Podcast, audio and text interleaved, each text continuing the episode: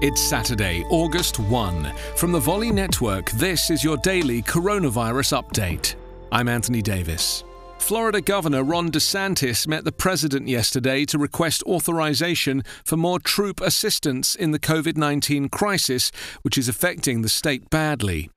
The House Special Committee on the Coronavirus Crisis finished a hearing yesterday without any sign that there is a comprehensive national plan to bring the pandemic under control in America. White House Chief of Staff Mark Meadows said there was no deal with congressional leaders about further federal coronavirus economic aid, chiefly legislation to continue the $600 weekly supplementary payments, keeping more than 30 million Americans' heads above water.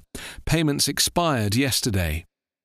America's top public health expert Anthony Fauci assured Congress that any approved U.S. vaccine for the coronavirus will be safe and made available to all who need it, with one hopefully emerging by the end of the year for use next year. He contradicted Donald Trump on many fundamental aspects of the crisis this month, from decrying the president's false promotion of hydroxychloroquine as a treatment for COVID 19 to reiterating repeatedly that everyone should wear a face mask when out and about, and that the virus is not under control and is not going away. James Clyburn from South Carolina, chairman of the Special Coronavirus House Committee, said the COVID 19 pandemic is still raging out of control in the US.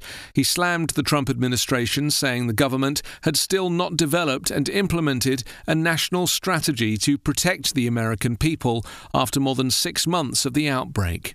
The current number of tested US coronavirus cases has increased to 4,690,178. 156,260 people have died. Coronavirus Update is part of the Volley Network.